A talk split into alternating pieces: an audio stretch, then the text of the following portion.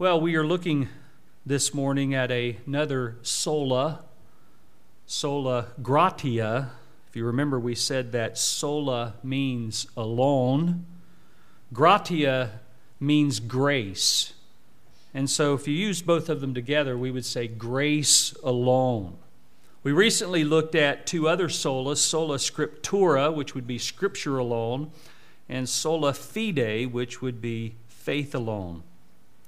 If you remember, these five solas were formulated in the 16th century by the reformers in response to the abuses and the errors of the Roman Catholic Church.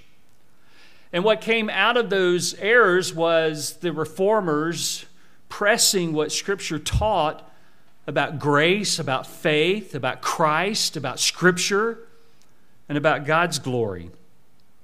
So these really are the fundamental tenets of the Christian faith. In other words, they are the gospel. You could think of them like this We are saved by grace alone, through faith alone, in Christ alone, according to Scripture alone, for the glory of God alone. Again, for the reformers, the doctrine of sola gratia was critical to a right and fully biblical understanding of salvation in Christ. Every corruption of the doctrine of sola gratia by grace alone, it would smugly push in the back door human effort or works. And as I said, each sola was a response to what the Roman Catholic Church taught about salvation. For example, the Roman Catholic Church said it was grace plus merit, faith plus works, Christ plus other mediators, Scripture plus tradition, and God's glory plus Mary and saints. They believed this then, and guess what? They still believe this. So that makes it very critical if you're talking to someone who is a Catholic to point out these things. It is grace alone, faith alone, in Christ alone, by Scripture alone, for the glory of God alone. It's not plus something else. And so the reformers protested and they inserted the Latin sola, as we said, meaning alone. So this morning we're going to look at sola gratia or grace alone. And to help us do that, I want to invite you to take your Bible and turn to Ephesians chapter 2. Ephesians chapter 2. Today we're going to look at the first 10 verses, and there are three things that we're going to understand as a result of our time here. The first is we're going to understand what we were before Christ, and then we're going to understand what God did, and then we're going to understand what we are now. Ephesians chapter 2. Listen to what it says as I read the Word of God. And you were dead in your trespasses and sins, in which you formerly walked, according to the course of this world, according to the prince of the power of the air, of the spirit that is now working in the sons of disobedience. Among them, we too all formerly lived in the lust of our flesh, indulging the desires of the flesh and of the mind, and were by nature children of wrath, even as the rest. But God, being rich in mercy because of his great love with which he loved us, even when we were dead in our transgressions, made us alive together with Christ. By grace you have been saved, and raised us up with him, and seated us with him in the heavenly places in Christ Jesus, so that in the ages to come he might show the surpassing riches of his grace in kindness toward us in Christ Jesus. For by grace you have been saved through faith and that not of yourselves. It is the gift of God, not as a result of works, so that no one may boast.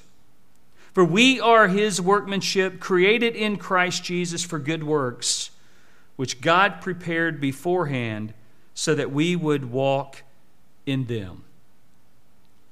What we have just heard in those 10 verses is the gospel. It points out man's sinful condition and God's response to it. Instead of God responding in wrath, he responds with grace and mercy and love. And these three things are certainly what we do not deserve. But in our helpless condition, we need it. God saves by His grace alone, not by any works that we can merit before God. And this incredible act of love, where He opens the hearts of those He has chosen and reveals to them their sinfulness, He also supernaturally turns their hearts toward Him and actually gives them the faith they need to respond to His offer of salvation. As we said, salvation is by grace, through faith. From beginning to end, it's a work of God. It's never a work of man. So, as we look at these 10 verses in Ephesians 2 this morning, we're going to see three things. And the first one is what we were. If you'll notice in the first three verses, he points out as he is talking to the Ephesians, he uses past tense verbs when referring to their past. He says, And you were dead, in which you formerly walked according to the course of this world. See, these are things that used to be the case, but they are not the case now. They formerly lived in the lust of the flesh. They were formerly indulging the desires of the flesh and of the mind. And they were formerly children of wrath. But when God saves you, that is no longer true. And I'm thankful, and I'm sure you are thankful too, that that's no longer true. I don't know how anybody can live under the delusion that you could lose your salvation because especially if you understand what the bible teaches about salvation is that you have absolutely nothing to do with it other than the sin that you committed that made it necessary for christ to go to the cross. That's something that we have to think about. But notice again what we were. And he begins there in verse 1 he says and you were dead in sins now, that began with Adam and Eve in the garden. You remember they were commanded by God in Genesis chapter 2, verses 16 and 17, to not eat from the tree of the knowledge of good and evil, and if they ate from it, they would surely die. And then, of course, chapter 3, we find that they did eat of it, and they did die, but they died spiritually. The Bible says that that one act brought about sin and death. We hear that in Romans 5:12. It says, "Therefore just as through one man sin entered into the world, and death through sin, and so death spread to all men because all sinned." See, when we look at the Bible, we can look and understand the history of mankind, not only of man's creation, but we can also understand where sin came from. We can understand when sin entered into the heart of man. That act of disobedience brought about the death of the entire human race that would come from Adam.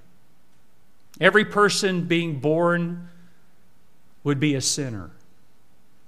Romans 6:23 says for the wages of sin is death. The Greek word that Paul uses in verse 1 here for dead is the word nekros. And one of the ways that we could describe the meaning of this word is to talk about one's inability to respond to outside sources.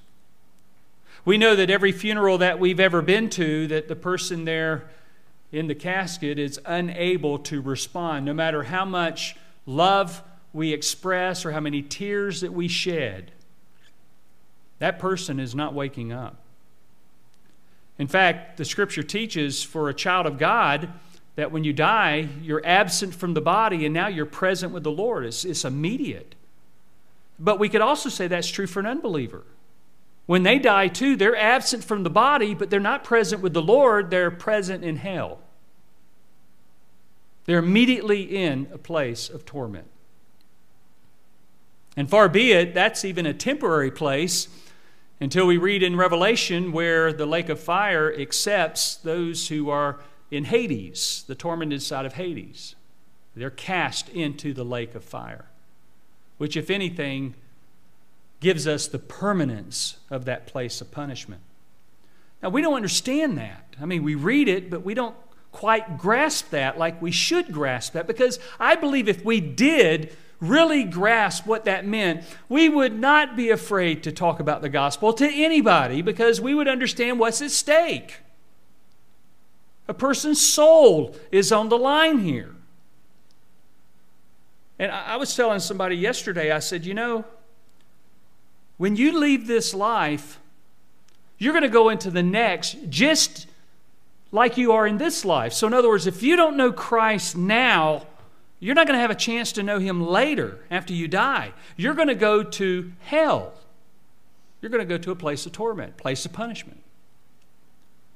And the opposite is true. If you know Christ now, then you're going to enter into glory. That's why death for a Christian is really the ushering into glory. It's the avenue, it's the means by which we go and be with our Heavenly Father. So, death is an inability to respond. Some other terms that would help you understand this, we could think of it in this way of being a lifeless, useless spiritual corpse. This is why unbelievers have an hard time understanding the simple truths of Scripture. This is why you had trouble understanding those simple points of Scripture. God had to open up your heart, He had to open your eyes so that you could understand. He had to open your eyes and grant you faith and repentance in order for you to believe, in order for you to be saved, in order for you to be born again. You had nothing to do with your physical birth, and guess what? You don't have anything to do with your spiritual birth either.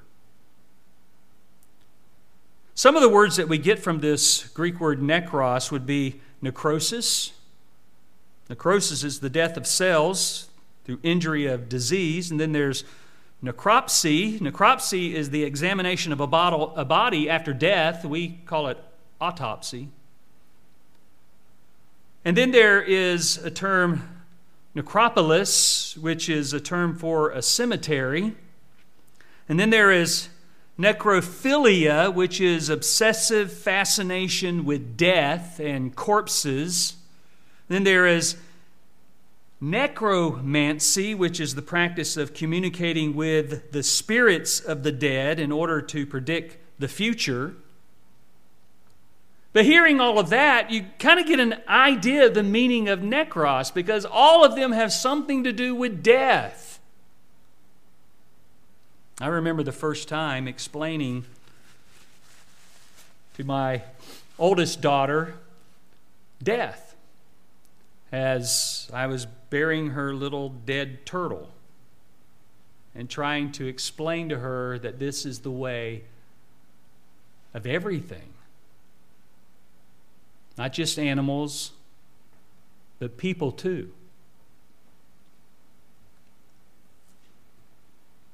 This death, as we think about the Garden of Eden and what Adam and Eve did, and then they're driven from the garden. That gives us a good picture of the separation, being separated from the life of God as they're driven out of the garden. If you'll notice there in verse 1, it tells us that the sphere of death is in your trespasses and sins. And those two terms suggest that sin has killed people and they remain in that spiritual dead state. So, just as a physical dead person is unable to respond to anything and anyone, guess what? Spiritually dead people can't respond either. They need someone greater than them, more powerful than them or anyone else, and that person's God. He is the only one that can make you alive.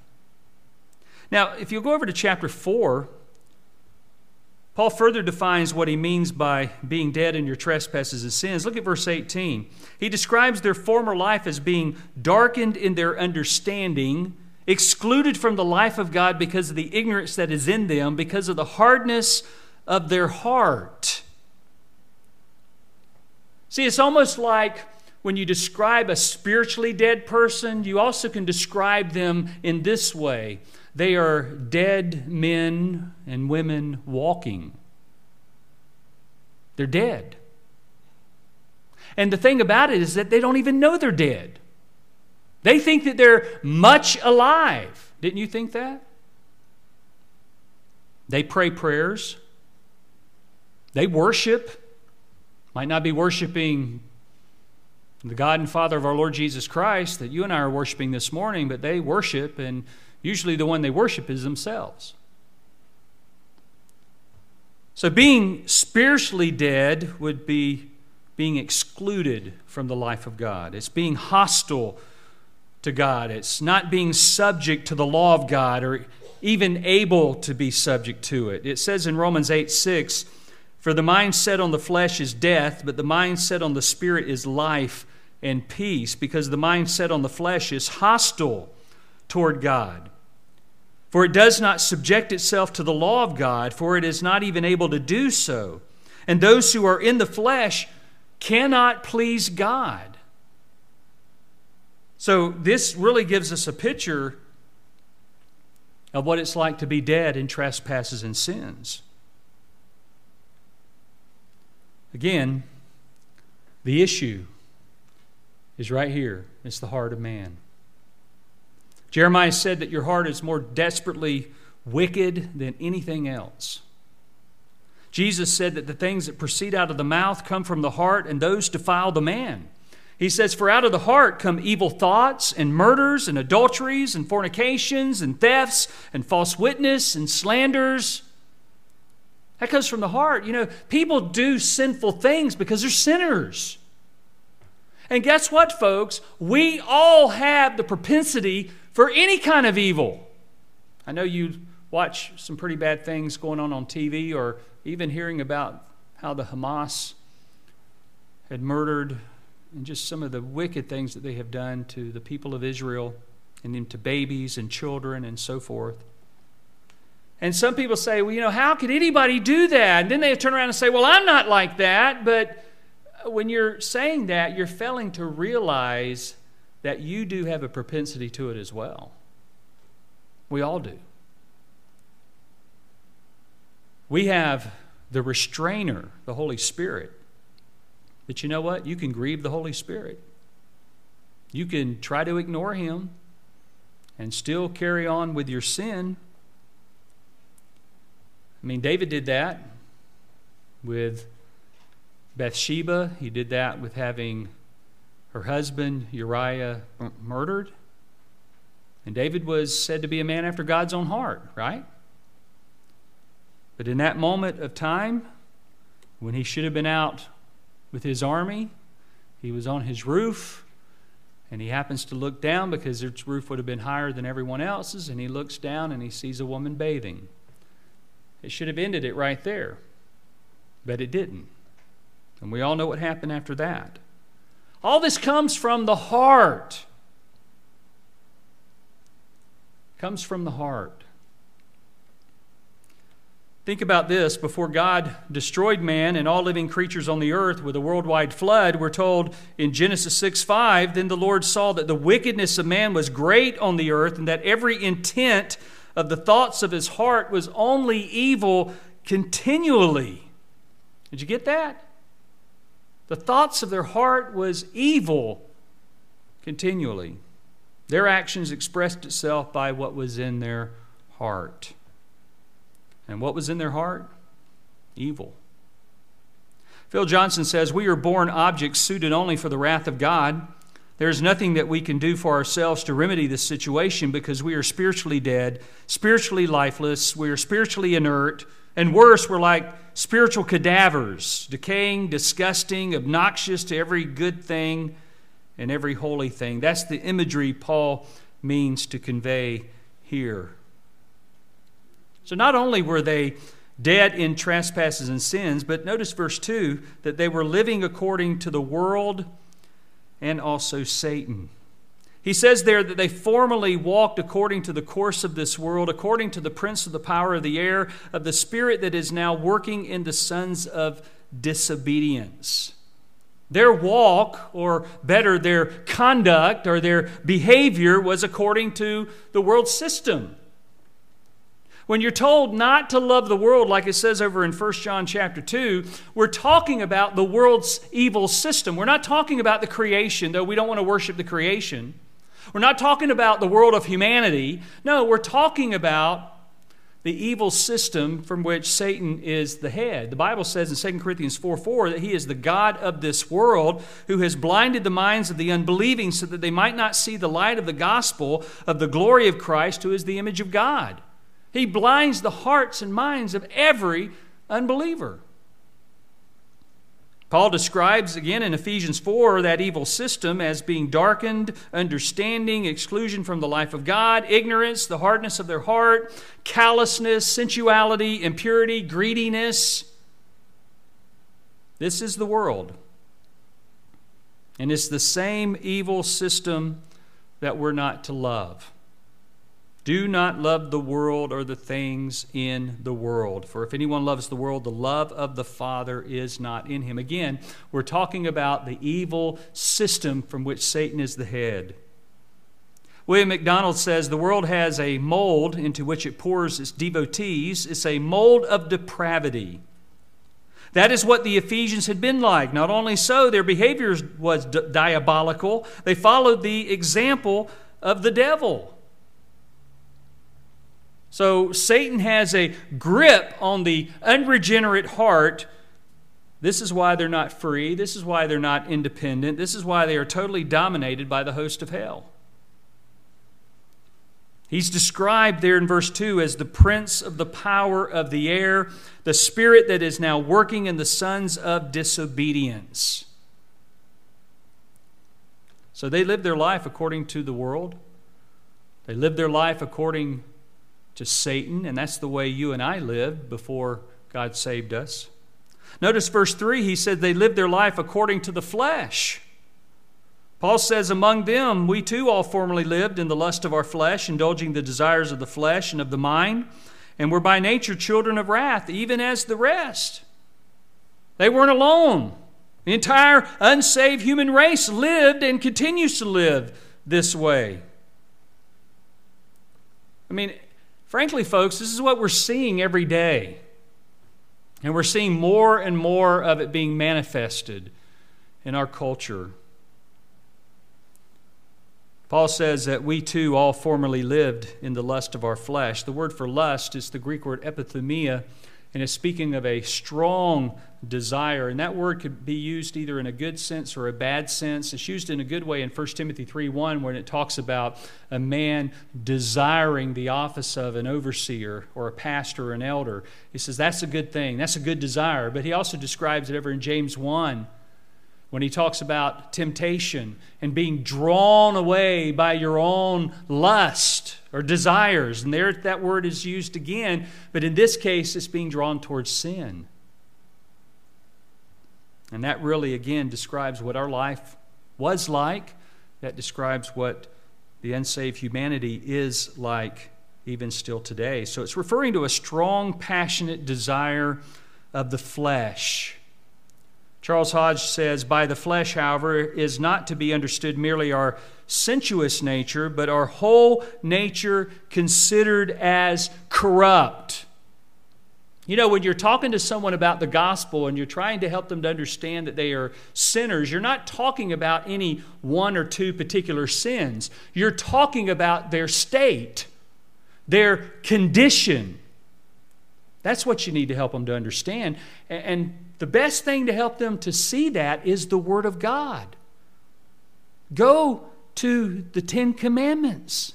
That was their purpose to show a person their sin and to show them that they are morally and spiritually bankrupt before God because they have violated every one of them. And you know, the scripture teaches if you break one commandment, you broke them all. And we could all go to the Ten Commandments and look at what our life was like before we were saved by Christ, and we could say the same thing. I, I was all of this. This shouldn't be true of you now. but it certainly was true of you then. He says there that they were living according to the flesh. The word flesh is used two times in that verse, and again, it's referring to the totally depraved nature. You know, when kids are born and we love on them and they're cute and cuddly and you know we, we love to kiss all over them everything like that. You know those little babies are sinners too. And you'll start seeing it very quickly very early on. And one of the first sins that i've always seen was covetousness especially when you get around another kid who has a toy they want right? Or that other kid comes over and takes the toy away from them boy you'll see depravity at its height as they explode on that other child. He says they were indulging, they were carrying out those corrupt desires that he calls lusts. Kenneth Wuest says that it speaks of the habitual performing of acts that satisfy the desires of the evil nature and of the evil thoughts, thus, a fulfilling of those desires. He says, We went the limit in sin. The evil nature had full sway. And to top that off, he says at the end of verse 3 that we were by nature children of wrath, even as the rest. So to say that we were by nature means by natural condition. This is what is inherent. This is not what is acquired. We are inherently evil. Genesis 8:21 says the intent of man's heart is evil from his youth. Job 15:15 15 says that man drinks iniquity like water. Psalm 58:3 says we are estranged from the womb. Isaiah 48:8 says that we are rebels. And here in Ephesians 2:3 it says that we are children of wrath. That is in our unbelieving state, in our dead state. We're not that anymore. Praise God. We're not children of wrath any longer. And that's all because of Christ. You see, unbelievers have a close relationship, but it's not with God, it's with His wrath. Disobedience and unbelief lead to wrath, the wrath of God. So the inherent condition was that we were children of wrath just as the others. We were no different than the rest. We were dead in our sins and the objects of God's wrath. That is truly what is amazing about grace, right? Because to look to see our condition and then to read that God opened our hearts or He made us alive. Listen, we were just vessels fit for destruction not fit for grace. We didn't deserve anything but wrath. We certainly don't deserve heaven, we deserve hell. But he says there, even though we were this by nature, notice verse 4 but God. I love that. Those words form one of the most significant, eloquent, inspiring transitions in all of literature. They indicate that a stupendous change has taken place. It's a change from the doom and despair of the valley of death to the unspeakable delights of the kingdom of the Son of God's love. And these two words, in and of themselves, in a sense, contain the whole of the gospel. The gospel tells of what God has done, God's intervention. It's something that comes entirely from outside us and displays to us that wondrous and amazing and astonishing work of God. John Calvin describes that work as God delivering the Ephesians from the destruction to which they were formerly liable. God did this and to in any way think that we had something to do with this. It's robbing God of His glory. and now, if you look at the rest of verse 4, as we carry it down to verse 10, I want you to hear what God did. I mean, we heard a little bit of what He did and what we've read. But listen to it. It says, But God, being rich in mercy, because of his great love with which he loved us, even when we were dead in our transgressions, made us alive together with Christ. By grace you have been saved. Let's notice a few things that it says there. First, he made us alive. That means that he caused us to live. Now that's significant because what did we already read in verse 1? We were dead. And as I explained to you, the meaning of dead and being dead in trespasses and sins, uh, that's no hope. There's no remedy there. But when you get to verse 4, there's the remedy. But God made us alive. He's the only one can make us alive. We couldn't do that. We were unable. We didn't have a, an ability to do that. We had no power. Only God. That's what the Bible calls regeneration.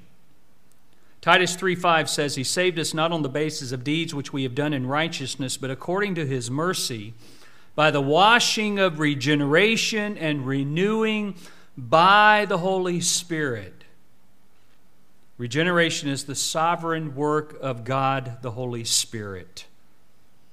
And the first step of regeneration by which a person is quickened to spiritual life is the work of God and of God alone. The initiative is with God, the initiative is not with us. We're just dead men walking. And no dead person can choose life. God did this, as we're seeing in verse 4, according to his mercy. He's rich in mercy. His mercy shows to us is shown to us by not treating us the way that we deserve to be treated, but it's giving us His loving kindness, His grace. Psalm 86 5 says, For you, Lord, are good and ready to forgive and abundant in loving kindness to all who call upon you. This mercy is certainly undeserved kindness that's given to sinners. In, in the Septuagint, which is the Greek translation of the Old Testament, it translates it as loyal love. Paul says God did this by his mercy. And he also did this by his great love with which he loved us. You know, one of the ways that you could think of salvation is by this salvation is from sin and by love. You're all familiar with Romans 5 8. But God demonstrates his own love toward us, and that while we were yet sinners, Christ did what? Died for us. That's how he showed his love. Jesus told his disciples in John 15 and verse 13 Greater love has no one than this, that one lay down his life for his friends. And that's what Jesus was about to do. So not only did God make us alive, but notice verse 6 He raised us up. That's a resurrection. That's speaking of our union with Christ. His resurrection is the basis for our resurrection. That's what we get from 1 Corinthians 15. We partook of his resurrection life, and now we have been positionally resurrected. Matthew Henry says when he raised Christ from the dead, he did in effect raise up all believers together with him, he being their common head. And something else to point out there is the tense of the terms raised and made. They indicate that these are immediate and direct results of salvation. So when God saved you, he immediately raised you up and He made you alive. And He also seated us together with Christ in the heavens. Paul said He made us sit together in the heavenly places in Christ Jesus, that in the ages to come He might show the exceeding riches of His grace and His kindness toward us in Christ Jesus. We were like trophies of His grace. We're no longer of this present world or in the sphere of its sinfulness and rebellion. We have been rescued from spiritual death. We have been given spiritual life in order to be in Christ and to be with Him in the heavenly places. So, what we were, were dead to sin, living according to the world and Satan, living according to the flesh. What God did was He made us alive, He raised us up, He seated us in the heavens. And what we are now, look at verse 8. We're saved by grace. Look at verse 8. For by grace you have been saved through faith, and that not of yourselves. It is the gift of God. This is a gift. That's what grace and mercy are. That's what faith is. That's what repentance is. They're gifts. They're gifts from God. It is God, by His mercy and love, raising sinners from spiritual death, giving them spiritual life, making them alive, raising them up to sit with Christ in the heavens. All of this is by grace.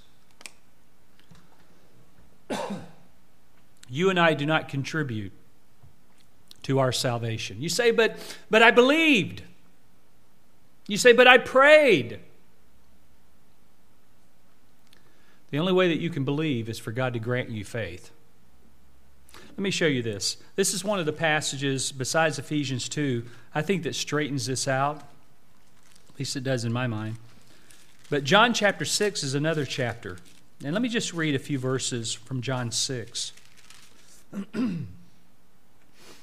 Here, Jesus has been talking about being the bread of life that comes down from heaven. And he who believes in him would never hunger or thirst. But I want you to notice a couple things that he says about the Father's work. First, he says in John 6 37, all that the Father gives me will come to me. That's irresistible grace. And the one who comes to me, I will certainly not cast out. That's preservation. That's a beautiful verse when you understand it. You are kept by the power of God for a faith to be revealed in the last days, as Peter says in 1 Peter 1. Jesus preserves those whom the Father has given to him. They will not be cast away. And then I want you to notice in verse 44, he says it again. No one can come to me unless, and this is a necessary condition, what's that condition? The Father who sent me draws him, and I will raise him up on the last day. So, if you'll notice two things here, if you compare the two verses I just read, the first tells us that the Father gives all those whom He's going to save to Christ. Secondly, those who He gives to Christ, He draws. That's what He says right there. No one can come to me unless the Father who sent me draws him. And then notice verse 45. It is written in the prophets, and they shall be taught of God. Everyone who has heard and learned from the Father comes to me. That's that drawing. and then one more verse. It's verse 65, which sounds almost like verse 44. It says, And he was saying, For this reason I have said to you that no one can come to me unless it has been granted him from the Father. So think about this now. Jesus is the bread of life. He's calling for those in his audience to believe in him, to take of him. But he tells us that the only ones who can do that are those whom the Father has given to him. These are those whom the Father has drawn. These are those whom the Father has granted salvation. Now, to me, that clears everything up. Because we have lived through many, many years of the teaching in the church that you contribute to your salvation. Now, we might not say it's works, but we'll say things like this that you have to repent, you have to believe, you have to walk an aisle, you have to join a church, you have to get baptized, you have to do all these things. And listen, I am not against calling people to these things, but I understand in my mind that in order for a person to get saved, God has to draw them first. It's not going to be based upon what I say. Other than the fact I'm saying the gospel, I'm giving them the means by which He's going to draw them, as He does it according to His work, and He, he activates faith in them. But again, this is something that God does. A spiritually dead cadaver could never do this. Now, I want to give you a definition of grace, and I guarantee you'll remember this. You ready? God's riches at Christ's expense. Isn't that true? God's riches at Christ's expense. That's an acronym. We have the riches of God because of the work of Christ on the cross, right? He is the one who gave his life for us. He provided the redemption, He provided the salvation. God provided His grace. Romans 5:17 says, "For it is by the transgression of the one death reigned through the one, speaking of Adam.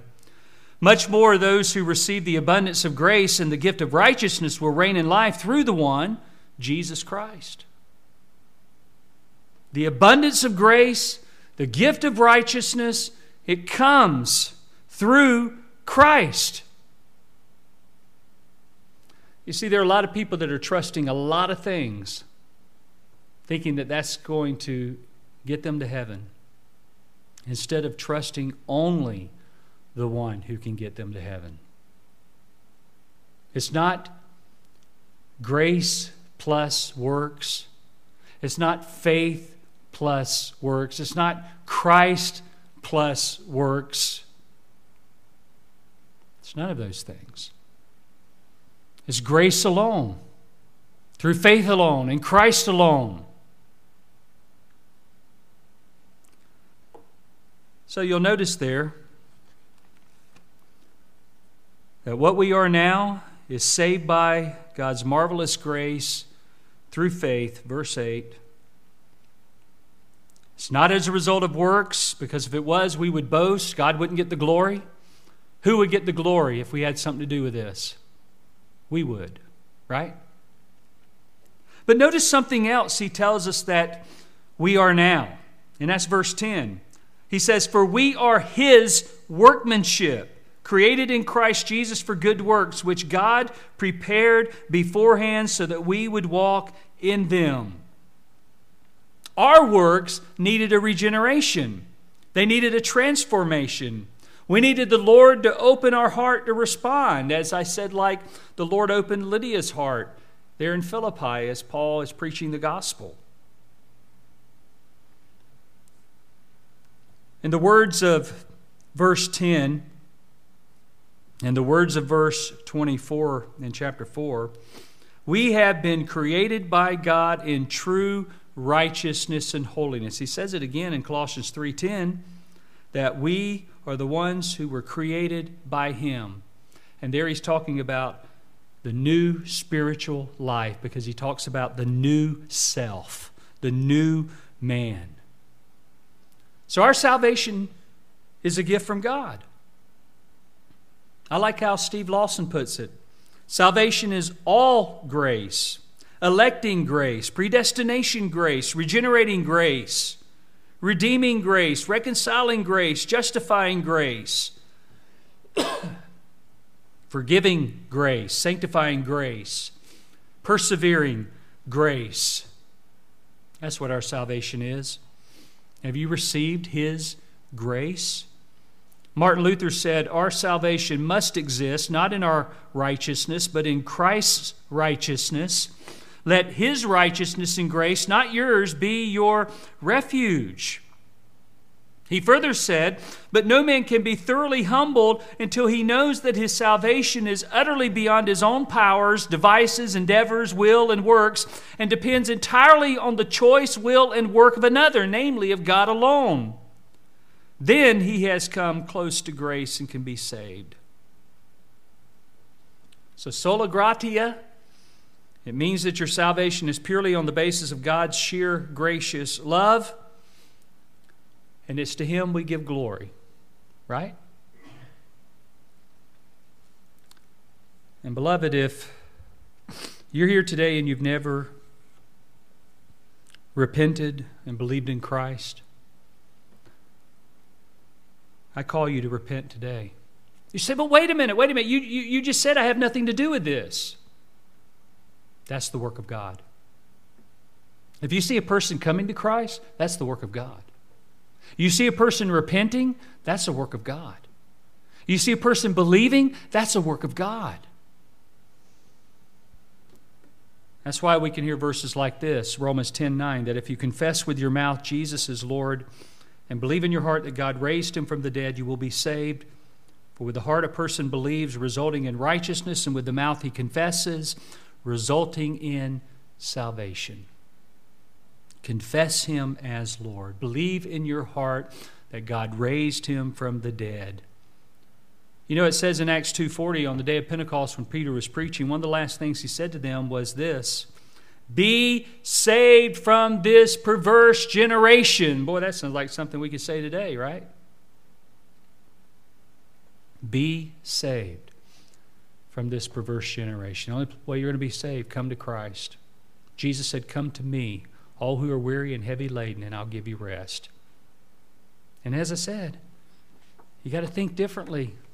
Many times when we talk about salvation, we talk about the gospel, we talk about faith, we're not even talking about what Scripture says. We're talking about what sounds good to our own hearts and our own minds. This is God's salvation. And the only way you're going to be saved is for Him to save you. Because you remember, Without Christ, you're dead in your trespasses and sins.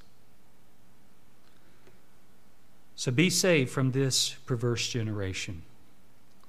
Father, we come to you now and we open your word this morning to hear the things said from your word. And we pray that you open our hearts to what your word says.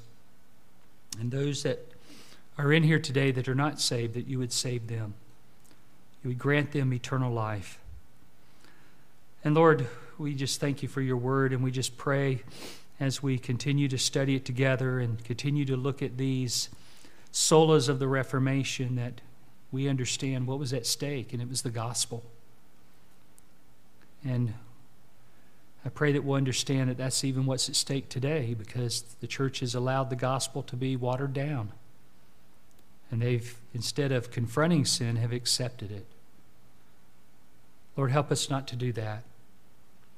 And help us, Lord, to be very diligent in our evangelistic efforts because people need the Lord Jesus Christ. We pray that all in Jesus' name. And all God's people said,